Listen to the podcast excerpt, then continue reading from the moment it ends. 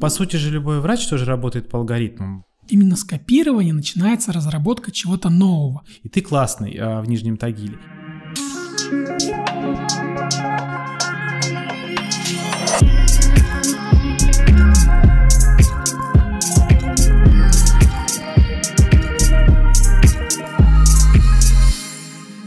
Всем привет! Это подкаст «А за окном Россия».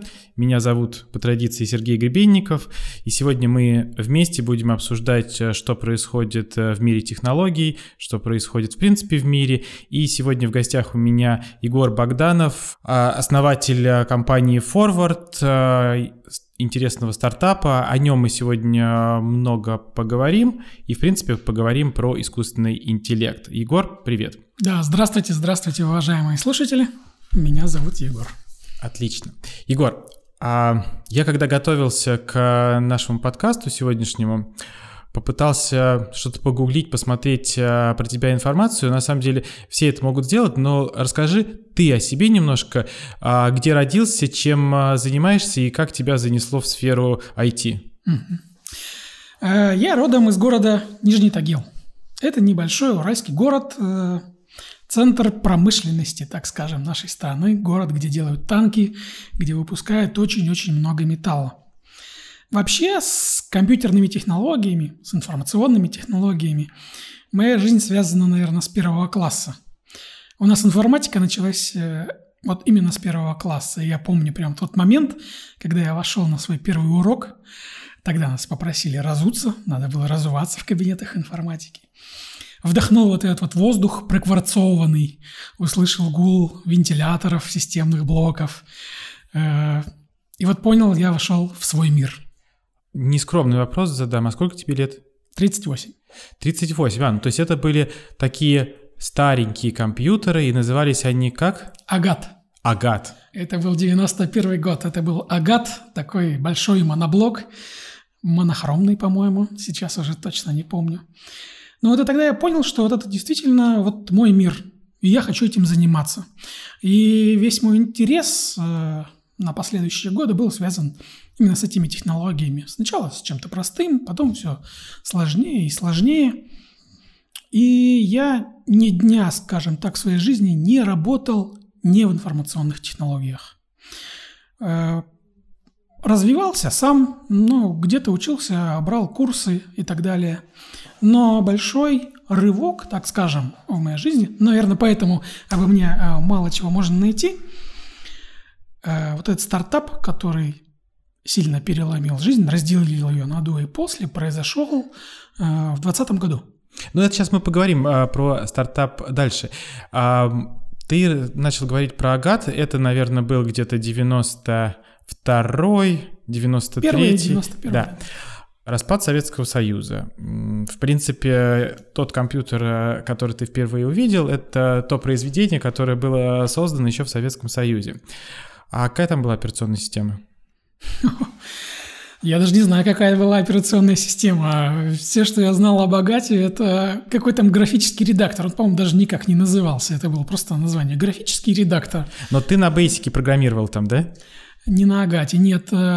Буквально в 92 году, там, если вспомнить, вот начало 90-х э, у нас начинались хорошие взаимоотношения с Соединенными Штатами, и нашей школе в подарок подарили компьютеры IBM PC. И вот на них уже началось какое-то программирование с пятого класса. Basic нам не преподавали, возможно, просто потому что Учителя сами не знали Basic, но у меня уже были книги по Basic. Да, я уже Но знал. это хорошо, что у тебя уже были книги по Basic, их можно было где-то купить. Они были на русском тогда или на английском еще? На русском, я английского тогда еще не знал, хотя он у нас тоже был с первого класса. Но да, это было на русском языке. В принципе, основу программирования не обязательно изучать на Basic. Самое главное понять вот самое главное определение, необходимое для программиста, это переменная. Что такое переменная? Если ты знаешь, что такое переменная, ты уже можешь писать какие-то программы. Прекрасно, но я еще задам вопрос а, поглубже. 91 а, год. У России, у Советского Союза есть э, свой компьютер, который, в принципе, включается, у которого есть кнопки, экраны, есть э, там системный блок или что-то похожее на это, есть э, жесткий диск. А почему в 2022 году у нас нету крутого компьютера российского? Я не очень близок к производству конкретно компьютеров, но вообще вот как раз с начала 90-х как-то мы начали изучать все технологии западные. То есть, э, как я вот сказал, в первом классе у нас был агат, но во втором классе агатов уже не было. И ничего, что имеет отношение к российскому производству, у нас уже не было. Э, в дальнейшем у меня там был компьютер, но это была тоже копия британского компьютера ZX Spectrum. И ничего связанного с российскими разработками я не встречал, наверное, года до 2020, когда появились вот первые Эльбрусы там и так далее. То есть это довольно большой пробел, когда ничего связано с, рози- с российскими разработками, о обычных разработчиков, обывателей, специалистам по информационным технологиям не было. А вот как ты считаешь, если говорить про импортозамещение – я не люблю это слово, потому что оно уже стало немножко ругательным, ну, на мой взгляд, потому что ничего по программе импортозамещения так э, сделано и не было, что бы хотелось.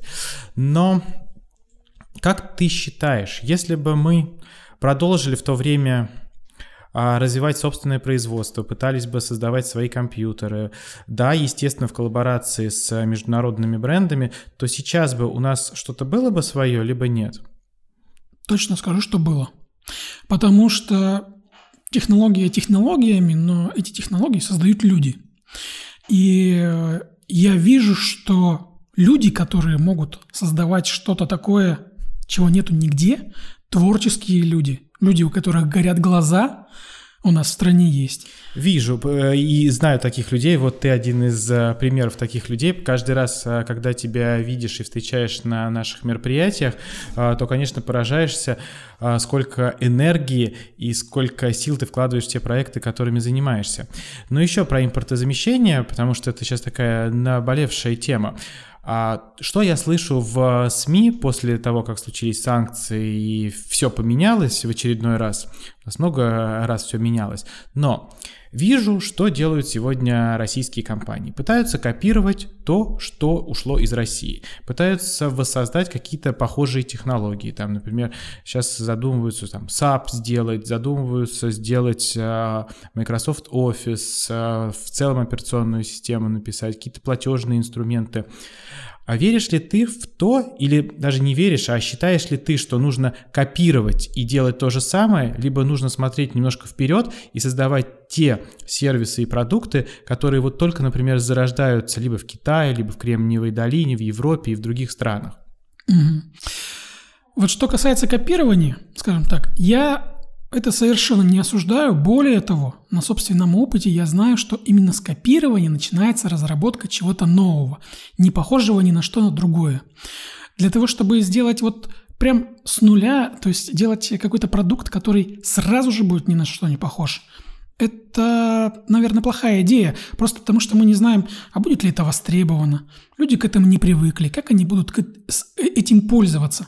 Когда мы начинаем что-то копировать, Вначале, конечно, это вот грубая копия, но вот когда ты делаешь это копирование, ты же все равно задумываешься, ты включаешь мозг. Ты не можешь работать как машина по шаблону, переписывая код одним за другим. Где-то ты понимаешь, что вот здесь я бы мог сделать лучше, и делаешь это лучше. И маленечко, ну потихонечку, маленькими шажками вот эта копия превращается в оригинал, в то, в действительно оригинальный продукт, который не похож на то, с чего ты его начинал. Поэтому я не осуждаю копирование. Действительно, э, нужно с чего-то начинать, вот этот большой путь, большую дорогу. С копирования можно начинать. И если вы думаете, что как бы на копировании и закончится, то есть у нас будет вот точно такие же копии, то нет, это не так. В процессе работы все поменяется, и все будет довольно самобытно, оригинально. Ну а как же так получалось, что часть э, стартапов, которые сегодня есть в Кремниевой долине. И это уже, наверное, даже не стартапы, я неправильно сказал, это уже большие компании, которые зародились изначально в России, например, там Эквит, Мира. Почему они вдруг а, ушли из а, страны и пошли на международный рынок со штаб-квартирой не, например, в Ульяновске, в Екатеринбурге, Санкт-Петербурге или Москве? Что здесь нам не хватает сегодня для того, чтобы мы выращивали единорогов? Рынок сбыта. Э, я разговаривал с основателями некоторых таких стартапов, и там история такая. Значит, они говорят, мы начали делать свой продукт, дошли э, до первых продаж, начали развивать рынок в России, он у нас э, шел довольно-таки хорошо, потом у кого-то возникла идея, давайте попробуем начать продавать в других странах. И вот как только мы открыли отделы, отделы продаж в других странах, мы поняли, что мы потратили довольно много времени, развивая рынок просто в стране. У нас еще не развита культура покупки программного обеспечения.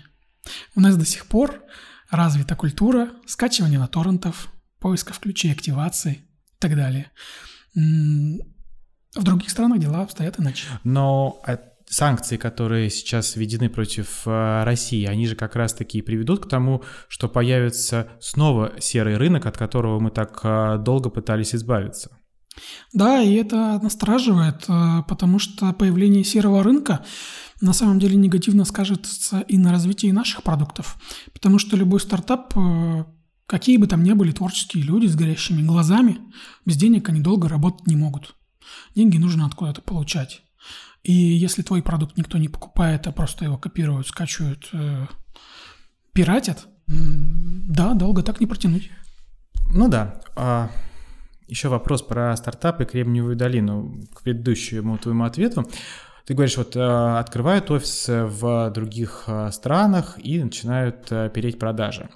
Но есть же некоторые компании, которые, в принципе, со штаб-квартирой в Калифорнии существуют и продают на весь мир. Почему из Нижнего Тагила нельзя продавать на весь мир? Да почему нельзя? Можно. Я этого совершенно не исключаю. Если говорить про наш стартап, возможно, если все хорошо сложится, это может так случиться.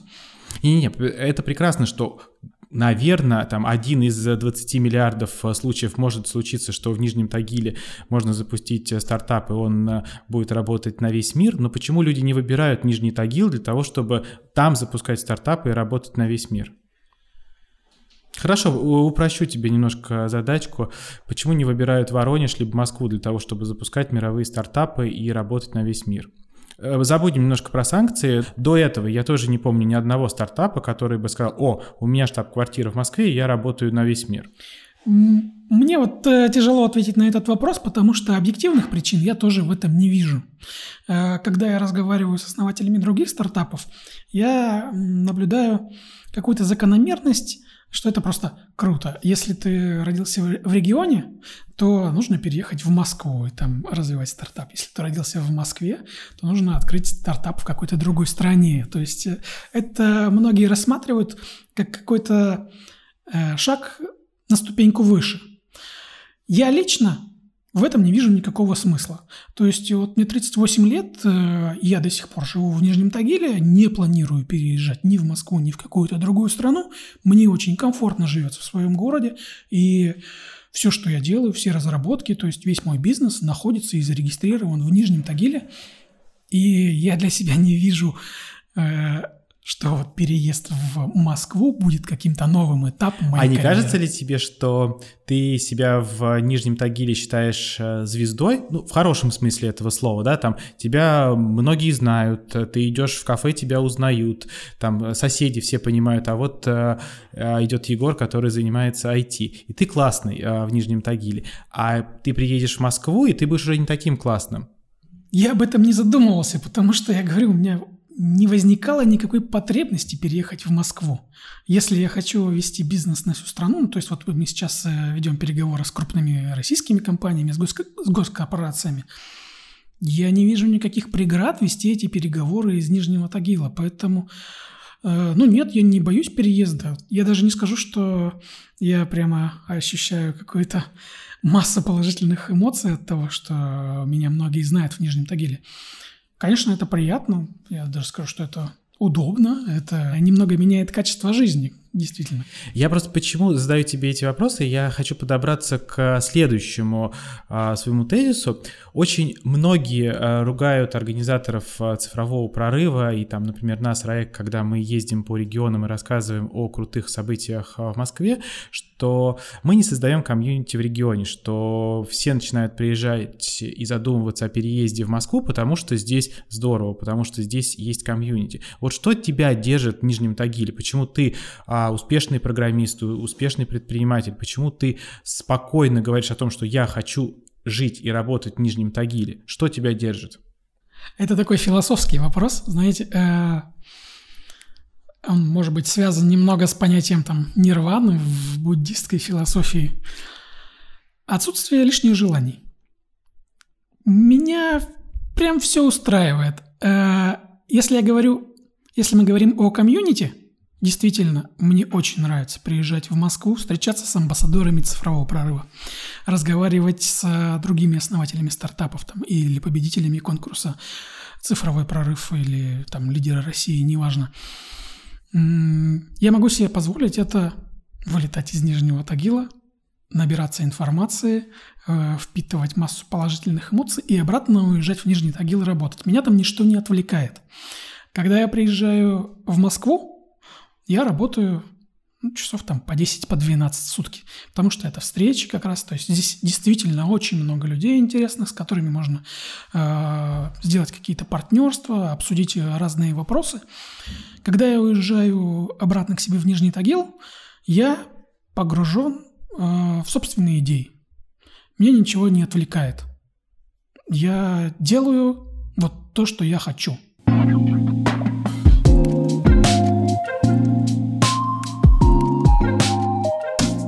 А что сейчас в фокусе твоих интересов? Это стартап Forward. Можешь подробнее рассказать, что это? Да, э, у нас сейчас два стартапа. Оба работают в системе здравоохранения, и это искусственный интеллект. Они связаны с медициной. После победы в конкурсе «Цифровой прорыв» в 2020 году мы стали тесно работать с научно-исследовательскими институтами, которые э, собирают какие-то данные о тех или иных болезнях. И у меня сложилась такая ситуация, что вот вся медицина за последние там 150 лет готовилась к тому, э, готовилась ко встрече с искусственным интеллектом. То есть большущее количество данных, так называемая доказательная медицина. Ведь э, до этого уже было подробное описание там, каждой болезни, что не так работает в нашем организме, когда возникает эта болезнь. Было подробное описание, как продиагностировать эту болезнь. Было подробное описание, как лечить эту болезнь. Э, инструкция, как предотвратить эту болезнь. И потом на данных за последние годы было все это доказано. То есть какие инструкции были правильные, какие были неправильные, их исправили. Это не просто так э, какие-то там материалы, это утвержденные различными ассоциациями врачей вот подробные инструкции. Но, мы... по сути же, любой врач тоже работает по алгоритмам, и искусственный интеллект тоже определенные алгоритмы. Совершенно верно, мы это и увидели. То есть врачи уже давно работают по алгоритмам, ну, так называемые клинические рекомендации. Если э, на прием поступил пациент, и у него жалобы на там, боль э, в нижнем правом боку, при этом у него анализ крови показывает вот такие-то результаты, соответственно, это, например, аппендицит. И, как я сказал, это все очень четко описано. И все, что нам оставалось, это взять эти инструкции и перевести на язык программирования и создать систему поддержки принятия решений. То есть неопытный, скажем, врач, у которого нету еще за собой э, вот этого бэкграунда, опыта, какого-то навыка он не запоминает, он получал подсказки от э, нашей информационной системе, которая все это запоминает и хранит информацию о, скажем так, нетипичных случаях. Ведь э, ни один врач не может там держать у себя в голове э, какие-то особенности протекания болезни у каких-то особенных пациентов. Чаще всего это стандарты и технологии. А искусственный интеллект может. Он хранит в себе столько данных, которые не поместятся ни в одну голову. И поэтому э, они дают точные подсказки, основанные на исторических данных, как поступить в том или ином случае. И это касается не только диагностики или лечения. В первую очередь это касается предупреждения развития болезней. Вот это основной стартап, который у нас называется «Сердце». Это как раз определение риска развития сердечно-сосудистых заболеваний. До чего он дошел, скажем так, в своем развитии. Э, теперь вам не нужно даже сдавать анализы. Ну вот э, традиционно все кардиологи определяют риск развития какой-то болезни по анализам. Снимают кардиограмму, анализ крови, холестерина, артериального давления. А мы можем просто спросить у вас какие-то данные, вот в ходе простого вопроса. Э, какой у вас возраст, род занятий, место проживания, город или село, э, семейное положение, уровень дохода. И наш вот этот созданный искусственный интеллект сравнит ваши параметры с другими пациентами со схожими параметрами и скажет, какова вероятность заболеть тем или иным, заболеть той или иной болезнью к стольким годам. Более того, скажет, какой из факторов влияет на этот риск сильнее всего. То есть, что вам нужно предпринять, чтобы избежать этой болезни там, через 5 лет. Очень интересный ход мыслей был про медицину. То есть я, конечно, от медицины довольно далек, но а, искусственным интеллектом и, в принципе, а врачами и вот той самой истории, про которую ты говоришь, не изучено следующее. В том случае, если человек условно не заболел сердечно-сосудистым заболеванием, а ему где-то было предначертано это, а не факт, что у него вдруг появится другое заболевание, а, которое вдруг случайно возникнет, потому что вылечили другое? Э, да, э, пока что наша система такие случаи распознать не может, потому что мы ограничены наблюдениями исключительно за сердечно-сосудистой системой. Но если масштабировать наш проект, то можно подключить любые другие. Нет, я имею в виду в том случае, ну то есть человек это такой большой организм, в котором все протекает по каким-то своим процессам, которые мы до конца не изучили. Я к тому, что если э, предотвратить что-то, не означает ли, что все равно будет где-то предначертано, что ну, заболит не левая нога, так правая. Не, я понял. На данном этапе, на тех данных, которые у нас есть, действительно мы как бы это предсказать не сможем и предотвратить. Но искусственный интеллект, ведь он тем и хорош, что он не просто обучился один раз и все. На каждом новом пациенте, кто пользуется такой системой, она будет, будет обучаться и дальше, и дальше. То есть, если она в какой-то момент заметит, что кто-то из пациентов, следуя нашим э, рекомендациям, избежал этой болезни, но у него возникла другая, тут же э, начинает формироваться цепочка риска возникновения другого заболевания. Вот, и, то есть, если он избежал там, болезни правой ноги, но у него заболела левая нога, если это будет не единичный случай, то в дальнейшем вот этот интеллект уже будет предотвращать вот эти рекомендации, будет пробовать какие-то другие рекомендации. Э, вообще все, что касается рекомендаций, связанных со, здоров- со здоровьем пациента, с его жизнью, конечно, в конечном итоге должно пройти проверку. То есть вот как любые лекарства, когда изобретаются, они там 10 лет испытываются, чтобы не дать никаких побочных эффектов. У нас последние вакцины от коронавируса испытывались, мне кажется, полгода, и все мы их в себя кололи, вроде живы пока. А, да, и тут как раз-таки получился довольно большой массив данных, то есть действительно тестирование с 10 лет сократили там до полугода. Это дало массу данных. Э, вопрос можно или нельзя так делать, тут, скорее всего, вопрос не к нам, не к разработчикам искусственного интеллекта. Но если с такой же скоростью будут появляться вот эти новые данные, наша система будет обучаться с такой же скоростью. И то есть, если какие-то рекомендации привели к побочным эффектам, это будет учтено, такие рекомендации больше не будут выдаваться, будут выдаваться какие-то другие рекомендации.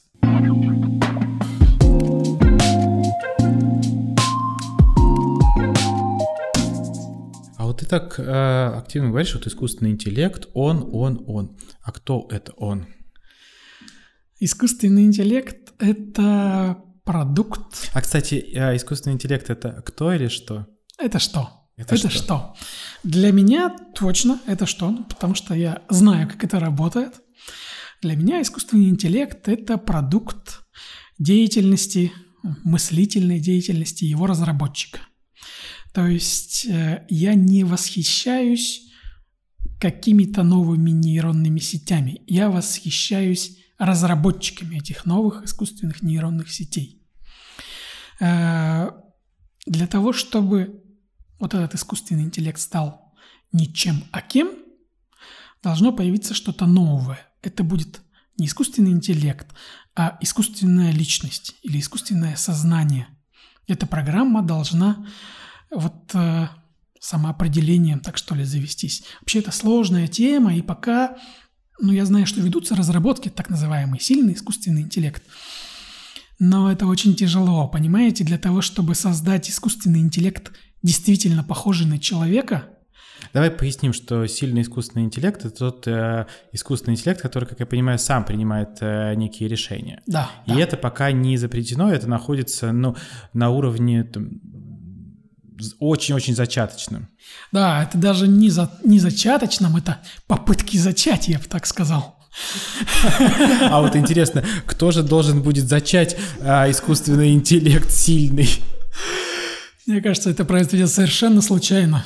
То есть попытки, попытки зачать, но они не должны э, все время быть в одну цель, так сказать. Да, и вот еще очень интересно отметить, что искусственных интеллектов у нас может быть много. То есть это не какой-то один искусственный интеллект, а, на который каждый из разработчиков а, нанизывает условно что-то свое. Нет, это а, разные отдельно живущие искусственные интеллекты. Правильно я понимаю? Правильно. Каждый из них э, создан для того, чтобы выполнять какую-то конкретную задачу, в которую заложил разработчик. А их потом объединить можно будет? Да.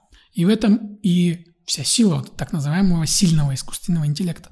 Но объединить все навыки – это все равно не создать искусственную личность.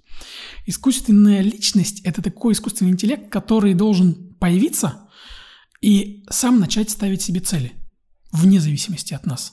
То есть вот как мы рождаемся, мы не знаем, какая у нас цель, и мы там по жизни какие-то первые годы, десятилетия, кто-то до конца жизни пытается понять, в чем его предназначение, ставить себе задачи, идти к ним и так далее.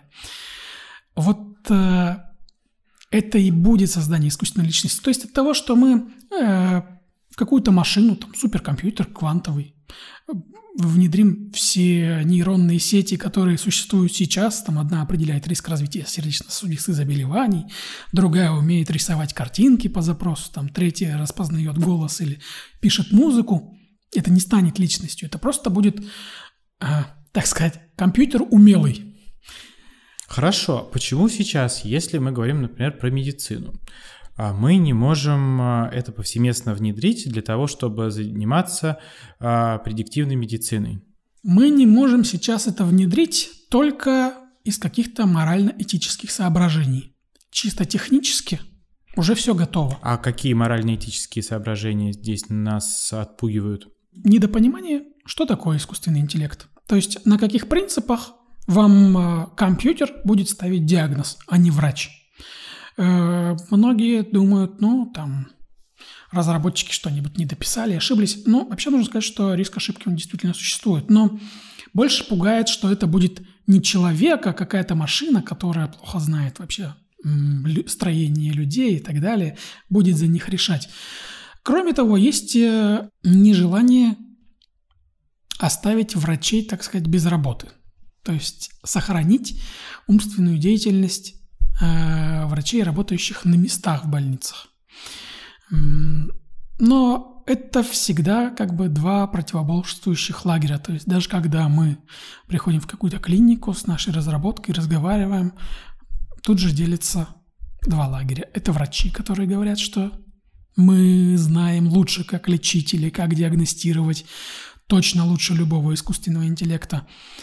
Потому что от правил иногда нужно отступать, э, там есть много разных каких-то индивидуальных случаев. И есть руководство, в том числе страховые компании, которые говорят, что каждый раз, когда врач отступает от написанных инструкций, как нужно диагностировать или лечить, возникает риск э, врачебные ошибки. Правильно. То есть, по сути, если врач работает по алгоритмам, то большая вероятность того, что он поставит правильный диагноз. Как только врач отклоняется, а искусственный интеллект, например, не может отклониться от э, определенных алгоритмов, то есть, по сути, работая по алгоритмам, есть вероятность того, что врач либо искусственный интеллект поставит э, точный диагноз. Правильно. Это моя точка зрения. Ее мне и приходится постоянно доказывать, э, разговаривая с представителями системы здравоохранения. Кстати говоря, как я говорю, в руководстве это все понимают, потому что выполнение инструкций – это залог качественной системы здравоохранения. Если все выполнено по инструкции... Ну, либо выстроены правильно процессы, да, как э, с точки зрения менеджмента правильно говорить да, сегодня. Да. То есть в Макдональдс были выстроены процессы, поэтому все в него ходили и наслаждались. Сейчас будем а, ну, тоже, видимо, наслаждаться и смотреть. Но вот как ты считаешь, как перебороть а, врачей? Потому что мы а, со своей стороны, когда занимаемся разработками, связанными с цифровой грамотностью, мы тоже сталкиваемся ровно с такой же проблемой. Ты приходишь к министру и рассказываешь ему про то, что в школах нужно внедрять уроки цифровой грамотности, он тремя руками за, хотя у него их две. А как только приходишь на места в школах, появляется миллиард проблем, почему сегодня это делать не нужно. Видимо, в медицине то же самое. То же самое абсолютно. И здесь нужно двигаться маленькими шажками, постепенно. То есть а не будет ли это поздно? То есть сколько можно двигаться медленными шажками, если вот готовая система, которая готова позволять диагностировать сердечно-сосудистые заболевания у людей, так почему же это не внедрить сегодня? Зачем ждать завтра? Это тот вопрос, которым я и задаюсь сам, и задаю другим врачам. Э, но по-другому, наверное, нельзя. То есть поэтому мы и сделали систему поддержки принятия решения. То есть э, наша программа не говорит вот делай так и все. Она рекомендует. Егор, вот если я сегодня окажусь в Нижнем Тагиле, и вот приду делать чекап в одну из поликлиник э, города, правильно я понимаю, что меня смогут э, с помощью вашего стартапа продиагностировать? Нет, неправильно. Жалко. Потому что, как я сказал, любая система, даже наша, требует проверки. Правильно ли она дает рекомендации? Скажем так, есть в Нижнем Тагиле уже клиники, в которых работает наша программа. Но рекомендации и диагноз вам поставит все равно врач. Мы... Да, я сейчас э, не сомневаюсь в этом, да. что мне врач поставит. Но врачу поможет ваша система поможет. продиагностировать э, мое сердце. Да, верно. Но в конечное решение примет врач. А мы потом проверим, совпало ли решение врача с решением нашей системы. И был ли результат? То есть, если решение совпало и результат у вас был положительный, значит, она работала правильно. Если врач дал один результат, ну, рекомендацию, наша система другая – вы, естественно, последовали рекомендации врача, и вот там мы смотрим, какой был результат. Как думаешь, сколько пройдет э, времени э, до того, как э, система ваша полностью обучится и будет давать 100% правильный результат? Мне хочется надеяться, что это займет года два, не больше.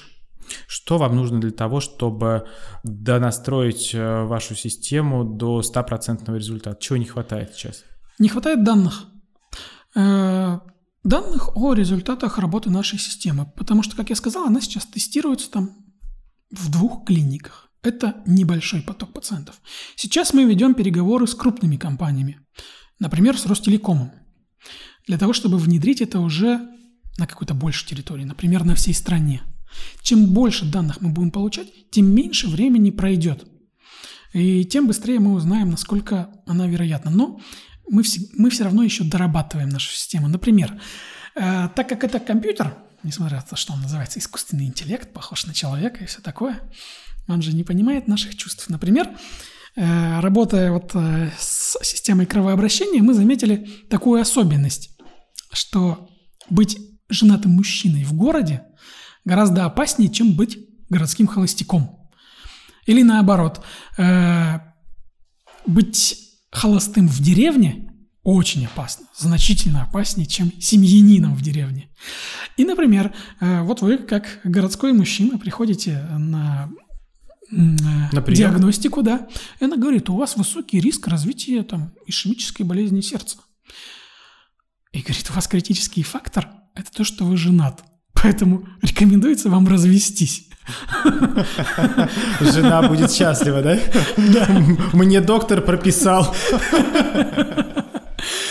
Поэтому э, все равно доработка, она всегда идет, несмотря на то, что, возможно, это, конечно, будет с точки зрения вашего сердца э, правильная рекомендация, но не думаю, что стоит допускать.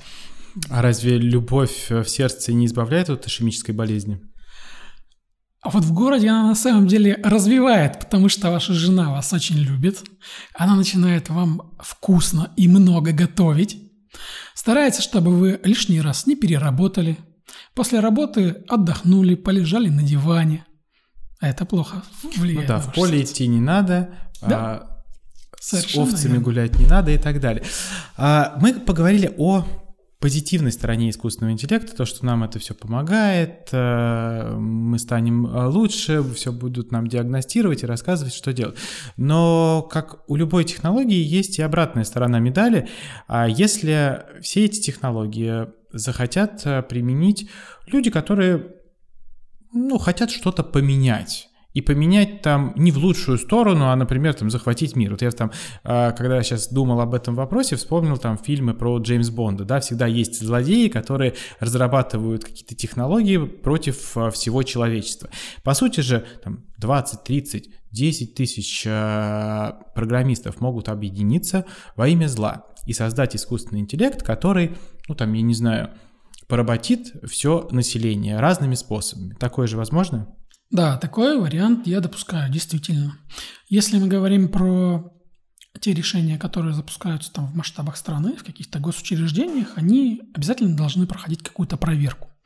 Вообще... Не, я здесь не говорю про госучреждения, а конечно, говорим, а да, я говорю, ну вот... Про злодеев? Да, вот вспоминаю там любой фильм э, Джеймс, про Джеймс да. Бонда, какая-нибудь пустыня, и там вот э, ядерные разработки, у них там э, что-то еще. И вот в такой же ангар посадят программистов и скажут, мы должны писать искусственный интеллект, который будет внедряться в, во все там во всех странах куда-нибудь залезать, уничтожать, убивать и так далее. То есть, ну, например, представь, что есть там большая база данных, э, там медицинская какая-нибудь, приходит туда некий искусственный интеллект и все уничтожает. Все, потеряно все. Вот отвечая на этот вопрос, я немного боюсь напугать наших слушателей. Да и не надо пугать, надо правду говорить. Это реально. Я вам даже так скажу, что не нужно там несколько тысяч разработчиков, чтобы это сделать. М-м-м. Скажем так, вот работая с этими клиническими рекомендациями по медицине, мы столкнулись с тем, что такие же клинические рекомендации есть в психиатрии и психологии. Грубо говоря, для того, чтобы поменять ваше мнение относительно любого вопроса. Есть технология. Нужно только правильно задавать вам вопросы, понимать, как вы на них ответили, небольшая выдержка, потом новый вопрос, выдержка, вопрос, и ваше мнение, ну, за год можно изменить относительно любого вопроса. Вот представьте, если написать чат, чат-бот, который будет разговаривать с вами под видом вашего какого-то друга. Ну, вот как знаете, бывает ВКонтакте взламывают, дай мне 3000 взаймы, а также взломают и начнут вам задавать вот такие вопросики. Притом ведь искусственный интеллект, в отличие от простого психолога, э, может держать выдержку сколько положено – это у людей там, они не могут держать выдержку, они, у них иногда могут опуститься руки, если это очень долго идти, там, одни и ту же итерацию повторять. Это очень сложно. Искусственный интеллект от этого избавлен. Он может тысячу раз повторять одно и то же, если не будет. И ему не станет скучно. Ему не станет скучно, да, да, да, да. Он никогда не устанет. И вот представьте, что такой искусственный интеллект под видом вашего друга начнет вам, так сказать, промывать мозги. Не просто промывать мозги, а профессионально. Как соседи иногда делают. Да только профессиональный, по инструкциям, которые разработали в НИИ психологии и психиатрии. И начнут это делать не только с вами, а со всеми с вашими окружающими. Как это может поменять мир? Так что с этим делать? Что с этим делать? Я понимаю, что ни один этический кодекс а, разработчиков а, искусственного интеллекта нам здесь не в помощь. Ну почему же? На самом деле это нельзя вот... Э, нет каких-то таких магических действий, вот которые бы мы там одно действие сделали, второе сделали, третье сделали, и все, и победили все зло на планете. Это извечная вот эта вот борьба добра со злом. Э, так как есть какие-то технологии, которые могут нам навредить, есть и технологии, которые могут предотвратить это. То есть тот же самый искусственный интеллект сейчас помогает выявлять фейки в социальных сетях. Тот же самый искусственный интеллект может определять в таких же чат-ботах другой искусственный интеллект. Но, как я сказал, это борьба, потому что и с той, и с другой стороны за этим интеллектом э, стоят люди – а все люди способны к саморазвитию. Интересно. А, я сейчас, наверное, скажу последнюю фразу и будем завершать наш а, подкаст на сегодня. Что мы раньше говорили, что войны бывают на Земле, потом мы говорили про информационные войны, и, видимо, в каком-то обозримом будущем мы будем говорить про войны искусственных интеллектов. Войны искусственных интеллектов? Как это не обидно или не страшно, но жертвами этих войн будут не искусственные интеллекты. А будут люди, да. к сожалению.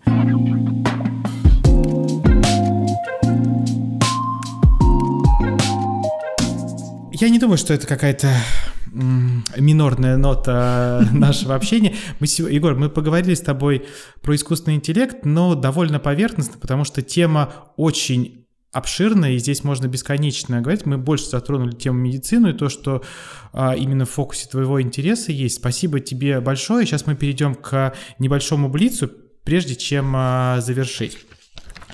А, короткий вопрос, а, короткий ответ. А, какая главная достопримечательность в Нижнем Тагиле? Театральная площадь. Памятник Черепанову. А, нет, у нас есть новая, старая обновленная достопримечательность. Это набережная. Тагильская лагуна. А, действительно, очень красивая. По ней очень приятно прогуливаться летним вечером. Теплый ветерок с пруда, с нашего тагильского. Любимое национальное блюдо в Нижнем Тагиле? В Нижнем Тагиле? Ну, это Урал, уральские пельмени. Отлично. А какая у тебя любимая книга? Любимая книга, тут очень тяжело выбрать какую-то конкретно одну, но вот по воспоминаниям, та книга, которая больше всего на меня как-то повлияла, это Пауло Коэльо «Победитель остается один». Я, кстати, не читал, посмотрю. А добро побеждает зло? Конечно, кто победит, тот и добро. Отлично. А что для тебя счастье? Это такой вопрос, наверное, который не сильно подходит для Блица. Э, его можно раскрыть очень сильно. Но для меня, наверное, счастье – это проживать каждый день так, как ты этого захочешь, и чтобы в конце тебе не было за это стыдно. Красиво. Спасибо большое тебе за это интервью, за интересную беседу. С нами сегодня был Егор а, Богданов, создатель а, стартапа Forward. Это про медицину, это про искусственный интеллект. И благодаря этому стартапу нам всем будет жить чуть-чуть лучше в самое ближайшее время. А с вами был Сергей Гребенников и подкаст «За окном Россия». До новых встреч. До новых встреч. До свидания.